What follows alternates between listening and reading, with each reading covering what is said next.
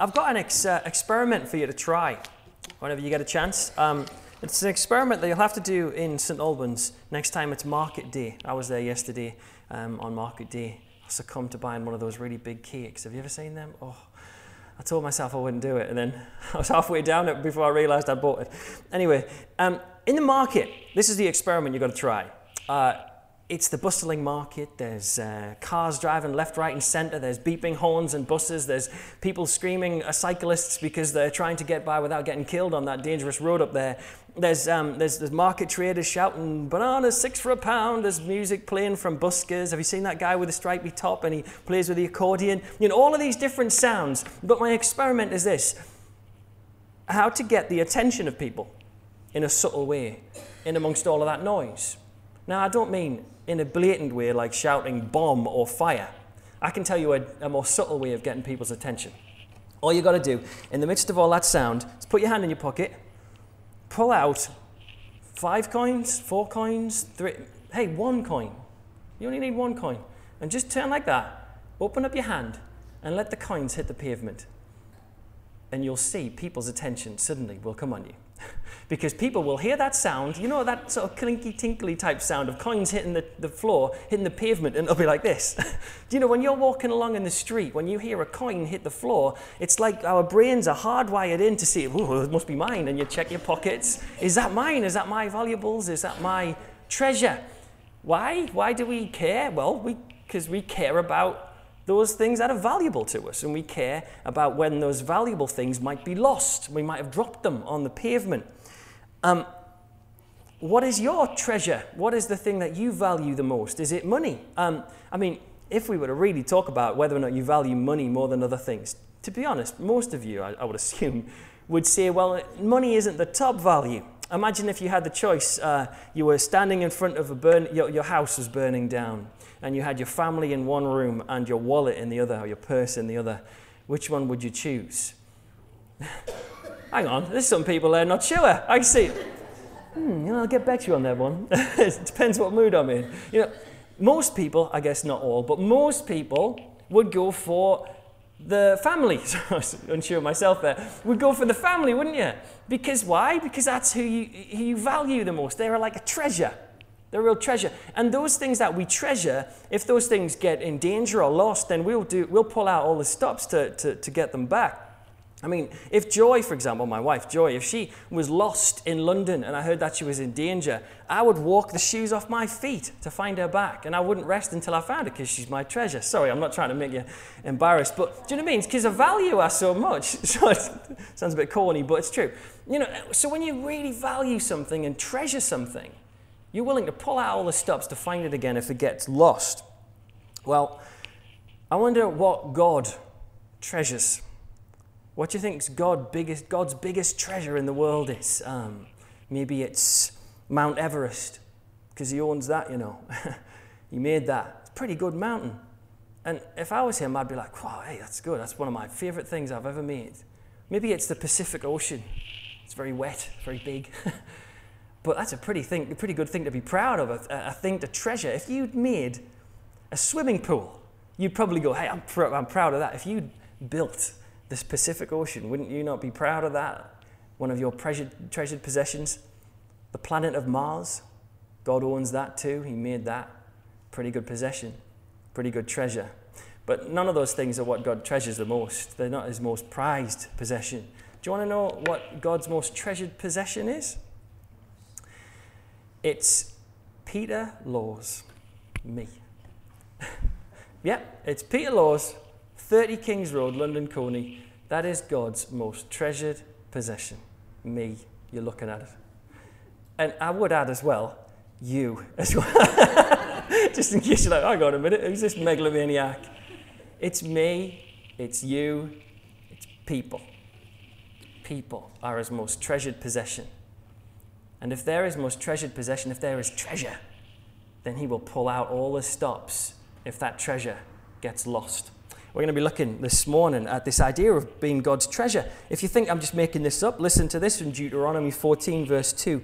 For you are a people holy to the Lord your God. Out of all the peoples on the face of the earth, the Lord has chosen you to be his treasured possession. It's good to feel treasured. Feel it because God treasures you. But what happens when the treasure gets lost? In these parables we've looked at, we're going to explore three things. One thing is that we that people to God are a treasure lost. Firstly, it's a treasure that's got lost. Secondly, that we're a treasure sought after, a treasure that God looks for. And thirdly, uh, that we are a treasure that can be found. Okay, a treasure lost, treasure sought after, and a treasure that can be found. Let's look at the first one a treasure lost. Um, I've been lost a few times in my life. Um, when I was younger, really. Uh, it's the times when we might have been on holiday with parents and um, I'd had a curious way about me and I'd like to explore the hotel or the, you know, the, used to go to Pontins a lot and Butlins and places like that and would like to explore all over the place uh, uh, when I went on holiday. And I got lost a few times. But when I was younger, when I went back to see um, my mum or my dad, I'd, I'd quite happily say, I got lost. Like, I wouldn't be ashamed of it. I'd, when I was a really little kid, you know, it didn't bother me to admit that I was lost. But if you fast forward to when we get older, it becomes not as easy to admit that we're lost. I mean, picture it. You've got a couple, and they're in a car, and they're in central London, and they're trying to get somewhere, and one of them's got a map, and one of them's driving, and one of them says to the other, Face it, we're lost. And the other one says, No, we're just not, we haven't just found our way yet, that's all. You know, we don't know where we're going, but we're not lost. you know, it's hard to admit that we're lost. Um, and when you think about that word lost, it's, it's hard to sound not negative when you think about that word. I mean, think about the, way, the, the, the, the ways we use it. Hey, did you see her the other night? Gosh, she lost it. You should have seen her. Or you might say, um, oh, you know what? We've lost that spark. A couple might say, perhaps. Um, maybe other people might say, you know, oh, he's, he's lost his way in life. Or maybe you just use the classic, get lost. you know, it's like negative, isn't it? It's hard not to, be, to sound negative when you hear that word lost. And of course, the word lost is related to the word loser. And nobody likes to be called a loser.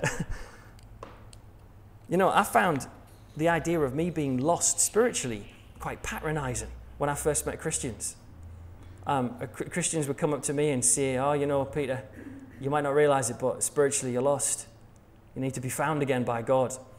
And while you might be thinking, yeah, of course, yeah, that's theologically right, we've got to understand that people who aren't Christians get a bit offended by that. You know, like, excuse me, don't patronize me. I'm quite all right, thanks. You know, life is good.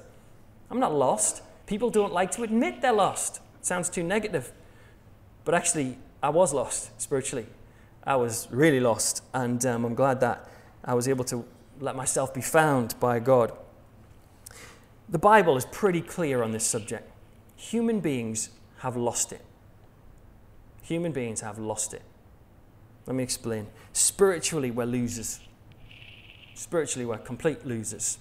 Let me explain a bit more. Uh, God chose Israel to be his chosen possession, the people of Israel, the, the, the, Jews. And he, and he, chose them not because they were any better than anyone else, because they were nicer people or more obedient, definitely not because they were more obedient. But he picked this nation to start a relationship with, and they threw it back in his face. You know, they went off doing their own thing, just as we do with our relationship with God. Everyone at some point says to God, Get lost. Everyone does it. Adam and Eve did it, didn't they?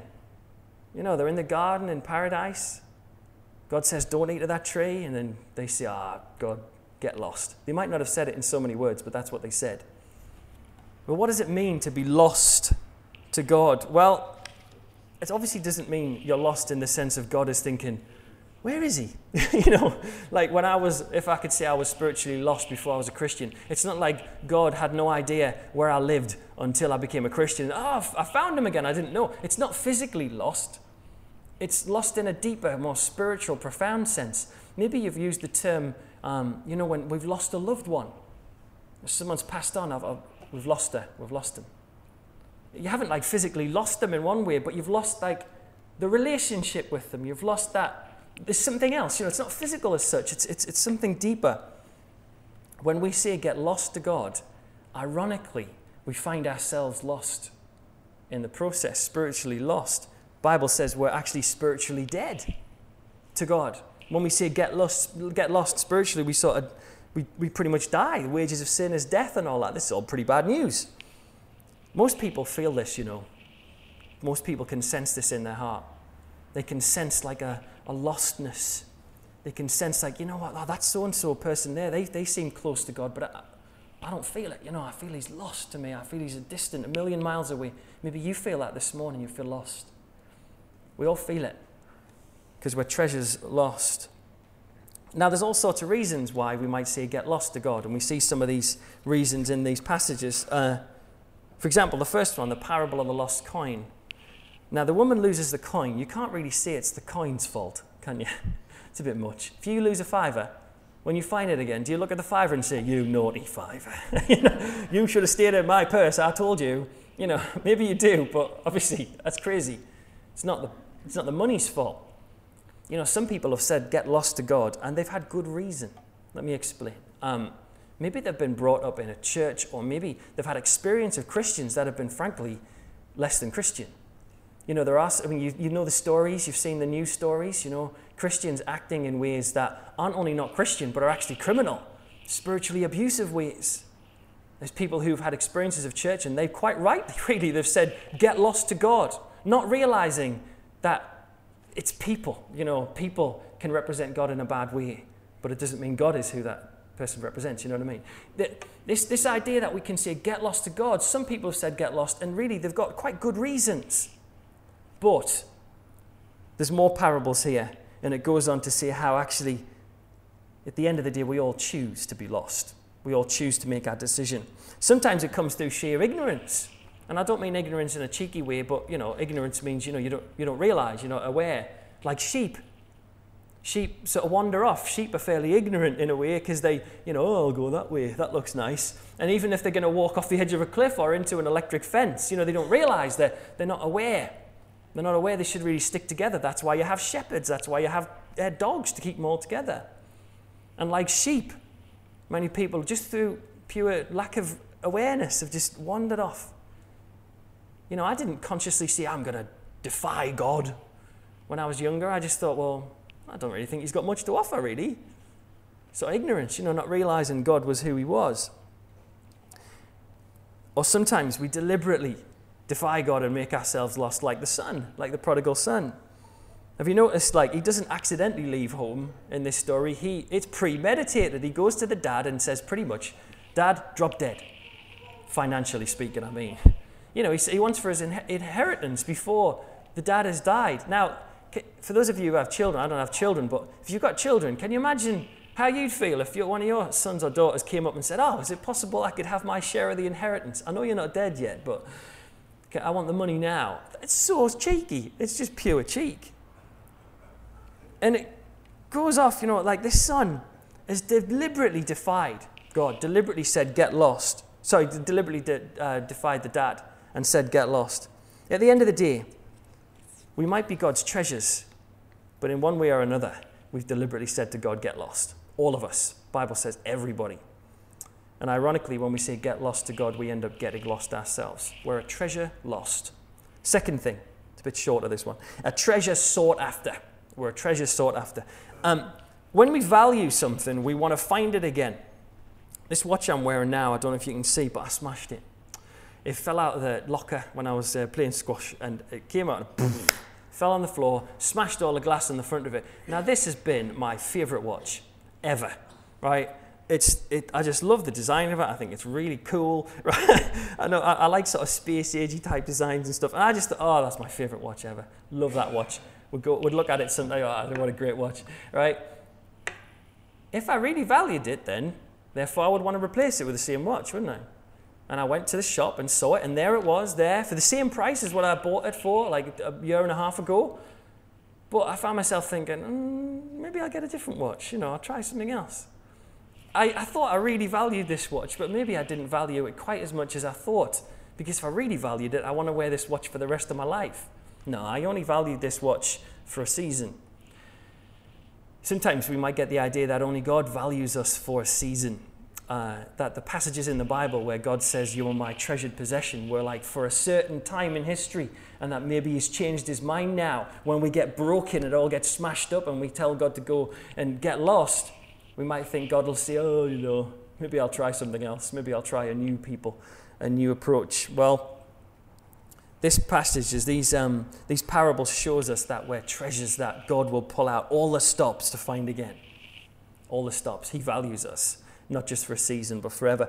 In the parable, we see a shepherd and a woman and a farmer, and they make a lot of effort when you look, look at it. They don't just sit back and say, oh, well, you know, you win some, you lose some. The shepherd leaves the 99 and goes after the one. That takes effort, that takes risk. The woman lights a lamp, she sweeps the house, she uh, searches carefully. That takes effort. The prodigal son, when he comes back and sees the father, the father sees him coming from a long way off. The implication is that the father is out waiting for him to come back. Takes effort. Jesus makes an effort in finding the treasures that he's lost, the effort in finding us. I mean, if you want to look at effort, when we take communion later, that's the most amazing effort you'll ever see. That Jesus should come to earth and value us enough to even come to earth, to live a life, to teach, and then to die, and then to rise again, and then to promise to come back again. That takes effort. And you only, do, you only take effort over things you value. You lose five pence. You might go, oh, well, 5p, hey, you know, I'm all right. You lose 50 quid, right? You're tearing your hair out to find that 50 quid again. Well, Jesus values you more than 50 quid, and he teared more than his hair out to get you back. The life and death of Jesus shows us that you are valuable and worth finding again. So that's the second thing, a treasure sought after. We might be treasures lost, but we're a treasure sought after. And the last thing is that we're a treasure that can be found. We're not lost forever. We can actually be found. You know, probably the best thing about this, these passages, these parables, is the way that they end. They end brilliantly. They end all the same. They end by something being lost and then something being found at the end. Um, and when you think about the amount of space this story takes up, it's a whole chapter. Jesus tells three similar stories, making the same point, really. He's obviously trying to get something across to us. What's he trying to say? He's trying to say we're treasures now, where treasure's lost, but where treasures that can be found. Some people think they're, they're one of the people who won't get found by God. Some people think um, they're one of the people who God will struggle with to find. Have you ever, have you ever heard that? Maybe you've said it yourself. You said things like, um, oh, God's got his work cut out with me. Oh, God's going to struggle to find me, you know, because I'm not your average bear. I tell you what, he's going to struggle to try and uh, track me down. This idea that God is going to struggle. Look, everyone, everyone is findable, no matter who you are, no matter what you've done. It's not like this God comes along and it's like this microscopic needle in a planet sized haystack that He's trying to find you. You know, the way to be found by God is to stop seeing, get lost to God. That's how to get found. And the only way to not be found is to carry on seeing, get lost to God. When He knocks at your door, Maybe he's even knocking this morning. You can sense him knocking in your heart. It's up to you to say, come on in or get lost. But everyone's findable. And if we choose to be found, if we decide, you know what, I'm going to humble myself like the son did, and I'm going to admit that I've made mistakes, I'll come back. Like the son, we'll find an unexpected response from the father. You see, when the Pharisees heard this story initially, they would have been disgusted and shocked at the way this story came out. Because they were listening to the story thinking, God, this son, what a rotten lad.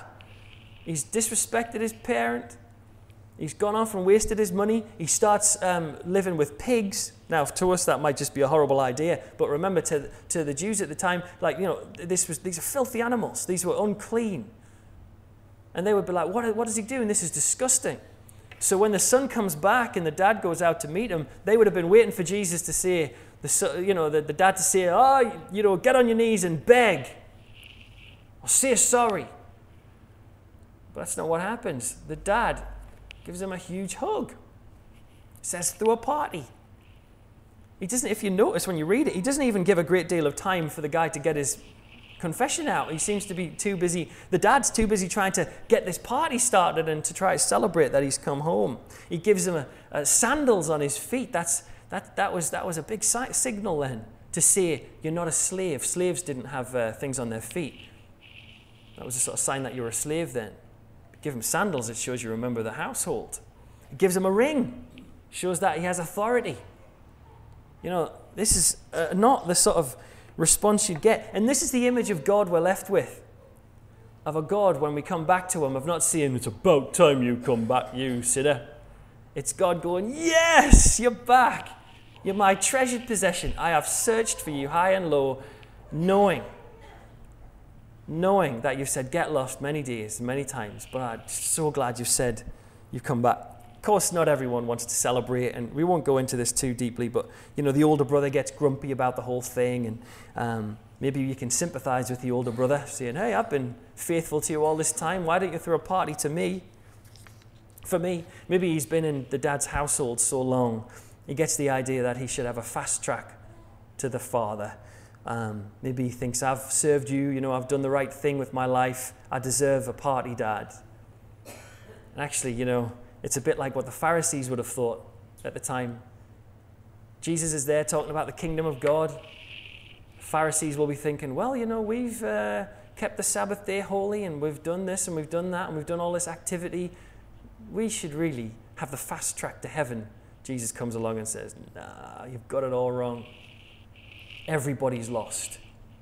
And the way to get to heaven, the way to know God is to say, I'm here. To stop saying get lost and be found. And the way it ends, I don't know if you've noticed, but it just sort of ends. It doesn't like sort of wrap up. It's like the end of it. It's like a cliffhanger.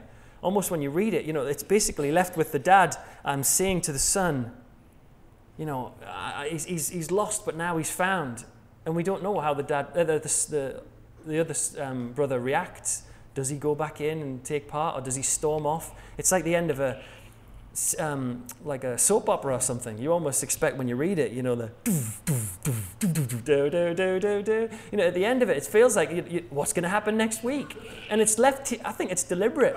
It's left to you to think what, how are you going to respond. How are you going to respond to this message?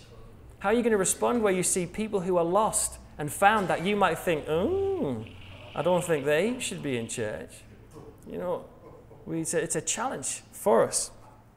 So there we have it anyway. A treasure lost, a treasure sought, and a treasure that can be found. You know, just to wrap it up, um, have you seen Keith Chegwin on GMTV when he gives away those checks? And he gives away a £10,000 check on a morning and he gives it to people. Uh, it's like a prize. They just turn up on the morning and he gives them out a check. And the, the delight that they have making people happy is amazing. It's wonderful. And I bet you that makes him feel good. And giving people delight makes you feel good. If you're a doctor and you say to someone, you know, the tests are clear, you're going to be all right. I wonder what that makes the doctor feel like. It must make him feel so great inside. Or maybe a rescue worker says to a family, It's all right, we found him. He's, he's safe. He's going to be fine. Imagine the pleasure that gives to people. Well, I wonder, would you like to give pleasure to God? Is that something you think you would enjoy doing? think it's something worth doing, giving pleasure to God. If you would like to bring a smile to God's face and give him an excuse for a party, because God loves a party, well, firstly, be found. Be found. Because nothing brings joy to the heart of God when his lost treasures are found. Come to him humbly and say, I'm sorry, but bring me back, have me back. And then once you've been found, secondly, join the search party. Because there's a whole bunch of other people who are lost, who need to be found. At the end of the day, humans are treasures lost, treasures sought after, but we're treasures that can be found. If uh, we're coming to our time of communion in a second, but if during the communion for the rest of the service, if you'd like to be found today, maybe you've not become a Christian before, if you would like to, you know, you can come and talk to me or anyone and, and pray and um, you can make that step today. Um, if you don't want to come to somebody else, you can just pray yourself. Just say to God, I'm sorry, I've made mistakes, but I realize that I want to be found by you. And I, today I'm stopping saying get lost. Come into my life. That's all you have to say. And if you make that prayer and that step, God will make that step into your life. And that'll be the best move you ever make. And there'll be parties in heaven because of it.